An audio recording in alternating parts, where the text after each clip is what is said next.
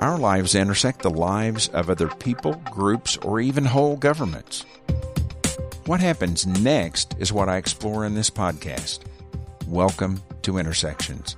I'm Brett Dickerson, your host.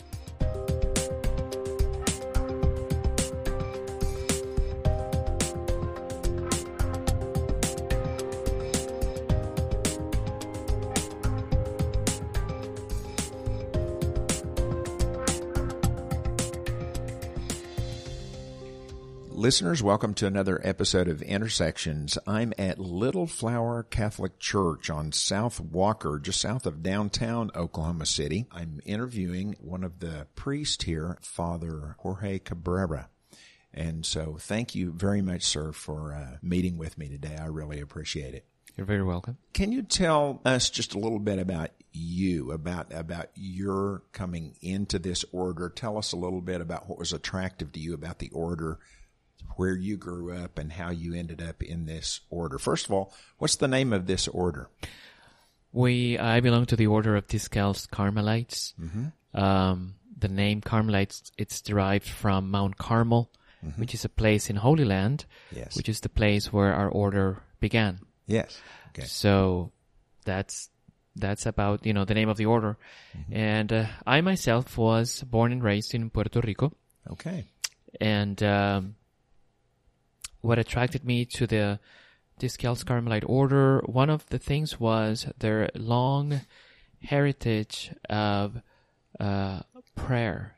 Uh, they have been one of the orders that have contributed the most to the spiritual life of the church, specifically on the life of prayer through uh, some of the Carmelite saints that have left a, a very valuable legacy of spiritual writings, uh, like Saint Teresa of Avila, Saint John of the Yes. Cross, Saint Therese of Lisieux. Um, so it was through them and getting to know them and their writings that one of the things that attracted me to join uh, the Carmelites. Saint Therese of Lisieux was called the Little Flower. The Little and that- Flower. and that's that's uh, That's that's why- what this church is named after. Right, and actually the official name of the parish is Our Lady of Mount Carmel and Saint Therese. so since it's I such grew a up in the Oklahoma name, City right. area, so I grew up just calling this. Oh yeah, that's Little, Flower. Church. Yeah. But everybody knows the church as Little Flower because that's the nickname that uh, Saint Therese gave herself. Uh, Uh-huh. but actually, her father originally gave her, yes. and uh, she she continued calling herself Little Flower. So that's Uh-huh. how the parish is popularly known in the archdiocese. Um, so so how long? Well, let's let's just stay with you here a minute. When did you come to Oklahoma City? Then. I came here the first time in 2001 Yes. as a postulant, which is the first stage of formation Okay. when you join the order. Wow. Yeah. So you were in Puerto Rico. How do how do you come to Oklahoma City as a as a postulate? I I would have thought that you were a postulate someplace else, and then you ended up here. Like Well, um, I saw the ad of the order in a vocational magazine, and I wrote to them. okay, and the rest is history. it So, seemed like a good idea. yeah. And, you know, before that, of course, I made a what we call a live-in experience. yes. You know, I, uh, you know, I came to visit not to Oklahoma City specifically, but to some of our other houses yes. in San Antonio and Little Rock. Yes. And then eventually, you know, after completing the uh, application process, I, I joined. Yeah. Okay.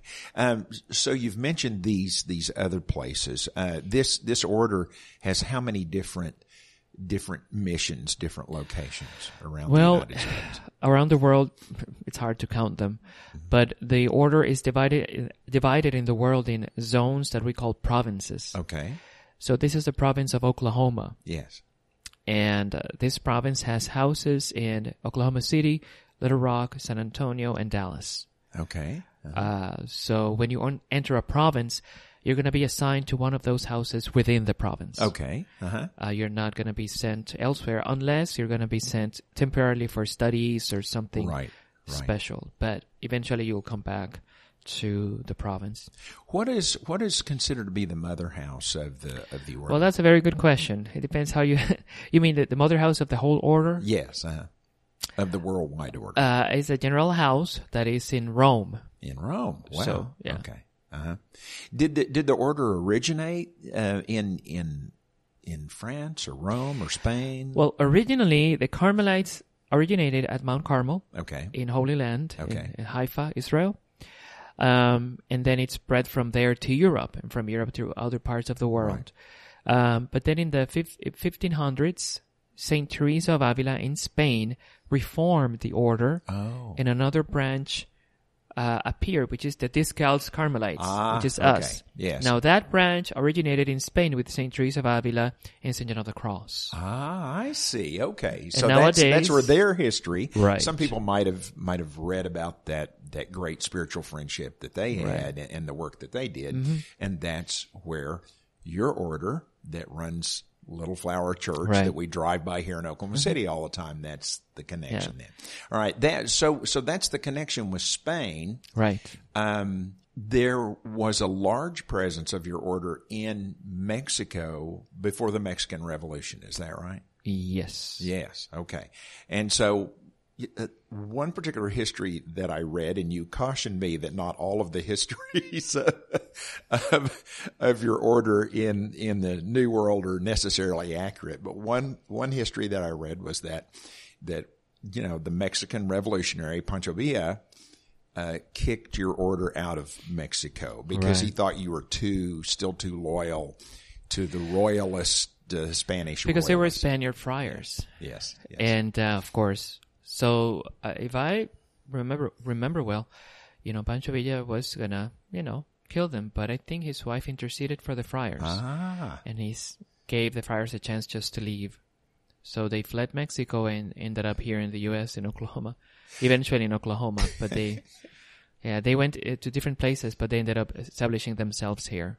Considering who Pancho Villa was, that, that almost seems like divine intervention there, doesn't it? Yes, we jokingly say that Pancho Villa is our Holy Father founders, founder, and that we're working on his beatification process, which is not true, of course. Okay, yes. So you just narrowly escaped from Right. Mexico uh, uh, in uh, uh, probably what Pancho Villa considered later on to be a weak moment. Uh, and, and instead of killing everyone there in the order. Um, so, uh, so you come across the border. Mm-hmm. Um, probably with, with, with nothing. Right. Uh, and, and, and just start with the order started with nothing, started over again, uh, fleeing from Mexico. right. Um, what happens next then? Is San Antonio kind of the first landing spot then? No, actually, it was Oklahoma. Wow. It was, I mean, the the first spot that we actually established ourselves was Oklahoma. yeah. Um, but before that, we, you know, friars went to different different places, trying to find a Right, place to stay, Yes. Yes. this and that, and they eventually ended up here. And from Mm-hmm. the, here, then the other foundations um, happened Wow. in, in the So, province. Right here in Oklahoma City. Uh, this, this was the headquarters, uh, the first landing spot after, after you were driven out of Mexico and, and then it spread back south again then, Yeah. correct? Yes. All right. Um, what, um, uh, what, what particular, um, mission did, did this, um, location for the order have when you first came to Oklahoma? Why this spot in Oklahoma City? Well, the main reason why we uh, stayed here was because the bishop asked us to please take care of the Hispanic Yes. uh, Catholics who are here, yes. who had, you know, they really had a need in the diocese for somebody to minister to them. yes. And since, of course, the friars were Spaniards, Mm-hmm. Spanish speaking, um, that was the mission that was entrusted to them. What year was that? That, Oh my that goodness. the order exact year, I haven't memorized it, decade. but I know it's in the 30s. yeah. Okay. So in the or 1930s. 30s. Mhm. Uh, there, this particular neighborhood here, this is at, uh, what cross street and, and, and South Walker? This is it? South Walker and Southwest 10th 10th, Southwest 10th. and 11th yes. too. We're Yeah, in yes, between in the two 10th and 11th. streets. this neighborhood around you here was kind of the center of of um, Hispanic life in Oklahoma City uh, since almost statehood, wasn't it? And so there was already a thriving community here, and the the archbishop said, "We need somebody here. We need someone who." Right. can can connect uh, language wise and culture wise, and so uh, that sounds like that turned out to be a good fit then for your particular Right. order. Now, what has what has happened over time in this neighborhood now? How are things changing? What kinds of change um, is is this community going through here? Is this congregation going through right now?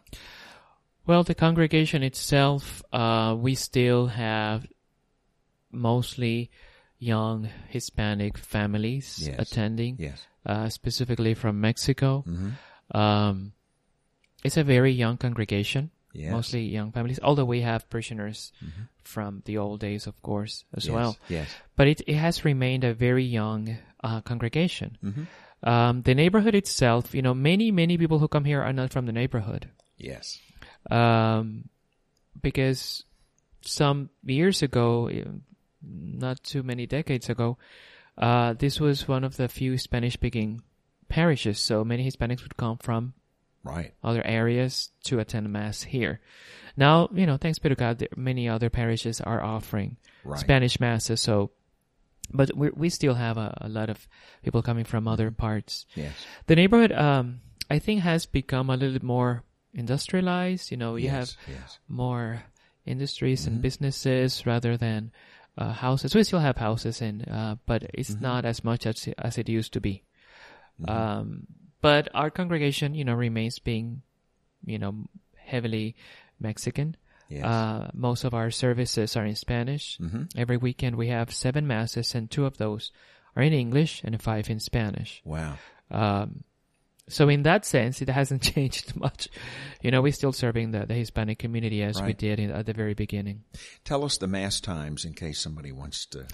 Well, to Saturdays, which is the Sunday vigil masses, we have the 5:30 English mass Mm-hmm. in the church, Okay. then the 7:30 p.m. Spanish mass in the church as well. Mm-hmm. Then on Sundays we have 7:30 a.m. in Spanish Mm-hmm. in the church. Then we have 10 a.m. in the Santuario Guadalupano, which is the newer building behind the church. Mm-hmm. And then we have noon English mass in the church. And then 1:30 and 3:15 in Spanish in the Santuario. All right. That, those are a lot of masses Yeah. on one weekend. Yeah, they are. Do you do you have daily mass times, or maybe once or twice? A week? We do. We have the 5:30 daily mass in the chapel. Mm-hmm. Its door faces 11th Street, and it's in English that mass, Okay. the daily mass. So you come in off of 11th Street, then a door off of 11th Street Right. if you want to visit that Mhm, mass. right. Then during the week. Good. You have uh, kind of a newer building back Mm-hmm. here. When was that built? How long have you had that? I believe I always see the, the, plaque there. I always forget the year. Uh, 2000. I want to say 2005. Yeah. Okay. Um, So it's it only was about 10 years old. Right. Yeah. And that was built because we didn't have room for. Most of our masses were overcrowded. We had people Yes. hanging from the rafters.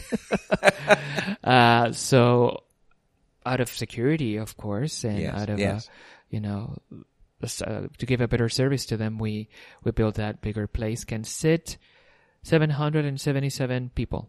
Wow.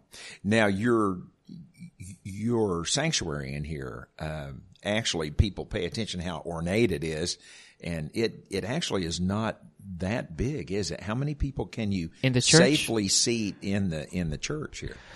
Oh my goodness, I don't know exactly. I want to say,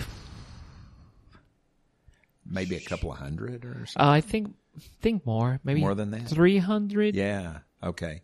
But you have but you have a need for for more seating than that Oh, yes. some of those Oh, masses then, right? Oh yes. So this is this is still a thriving Yeah. parish here, even though there's a lot of change that's going on. Do you have some people who drive in from Moore and Norman or places like that just because their family historically has been a part of this parish? We do, uh, but I have to say that I haven't been here since 2001. Uh-huh. I, I've been back and forth, Yes. you know, because in different stages in your formation as a Carmelite, you were sent to different Okay. places within the province. Yes.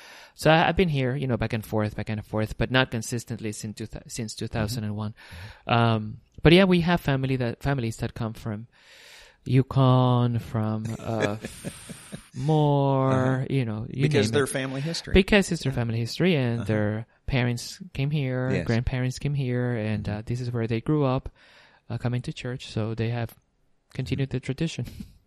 are uh, I think there there are probably especially among English speaking people uh, who live in this city north north of the river north of I forty uh, there there are two kind of um, you know perceptions uh, about this area one is that is that it's emptying out you know the houses are getting sold they're being Right. torn down and there's nobody here um, and and some people going, oh my goodness, there's nobody coming to Little Flower anymore, and we we've just dispelled that. Uh, Right. uh, there are, you know, you don't have enough room in your in, the historic church here Right. for for some of your masses. The other thing, though, is that pe- people just might not know about what you what your mission is in this in this part of the city here. If you're going to define Little Flower's mission in this part of the city, what would you say it is? Well, it has continued to be, uh, as it was in the beginning, to uh, to the evangelization and the spiritual uh, nourishment of our Hispanic community. You know, bringing them closer to Mm-hmm. Yeah. Mm-hmm. Jesus Christ, uh, specifically to the Hispanic community. Which, of course, that doesn't exclude our Anglo community. I mean, Yes. we we we.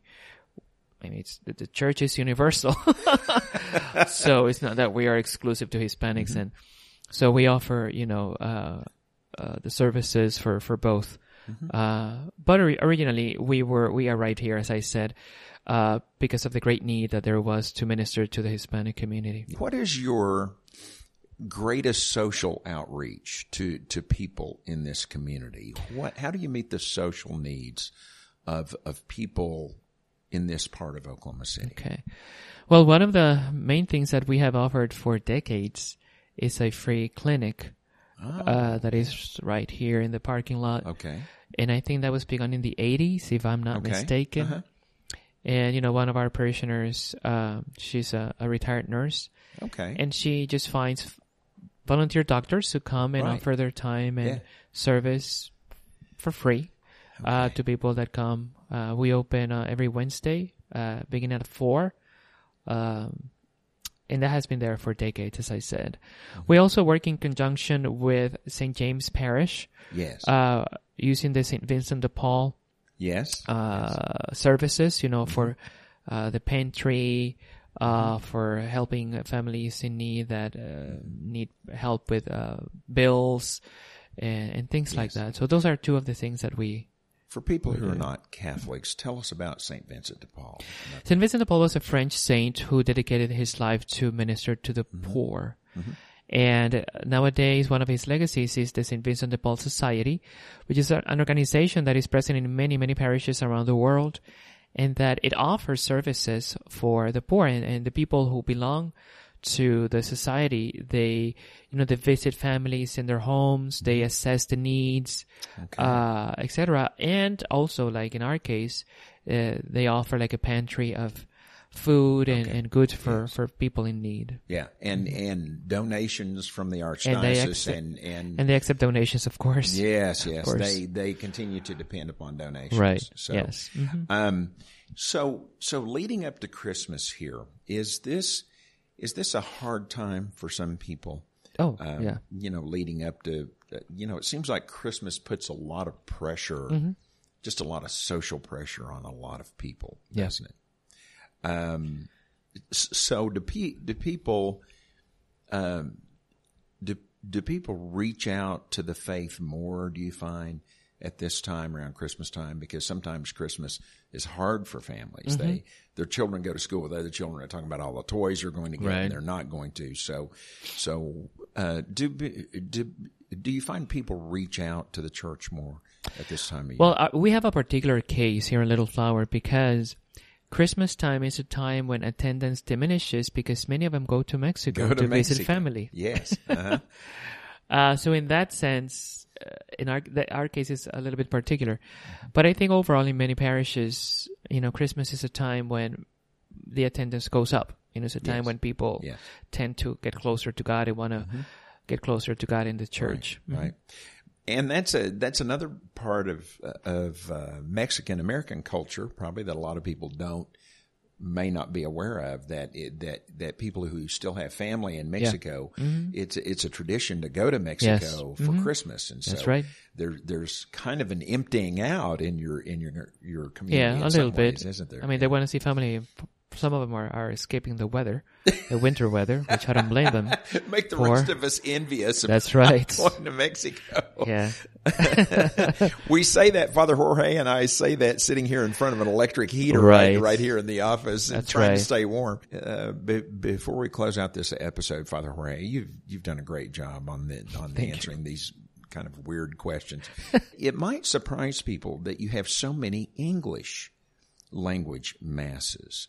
Now, do you have that many Anglos who are coming to your church, or are you finding that Hispanic culture here on the south side of Oklahoma City is is just generally becoming more comfortable with English, and some prefer to come to the English mass? Well, in our parish, we have some Hispanics that attend English masses, mm-hmm. but it's not the norm by really? far. Really? So it is mostly Anglo. Yes. Um, we have ca- many cases of people you know, uh, Hispanics who have who were born here. Yes. In Oklahoma, yes. Mm-hmm. they were raised here. Mm-hmm. They speak more English than Spanish, right. yeah. but they still attend Spanish masses because that's the Spanish, the masses that they attended since they were little. Yes. So they can follow it better because they, they understand everything in, in Spanish yes. yes. for in the mass. Yes, because, because they're they used to up. it. They exactly, because that's yes. where they grew up. Right. So we have that. Um, and you know, we have uh, the two English masses we have every weekend. They're never full. They're yeah, never yeah, full. Yeah. Uh, they're you know uh-huh. they're really so. So it, as I said, you know there are some few Hispanics that uh, come to uh, mm-hmm.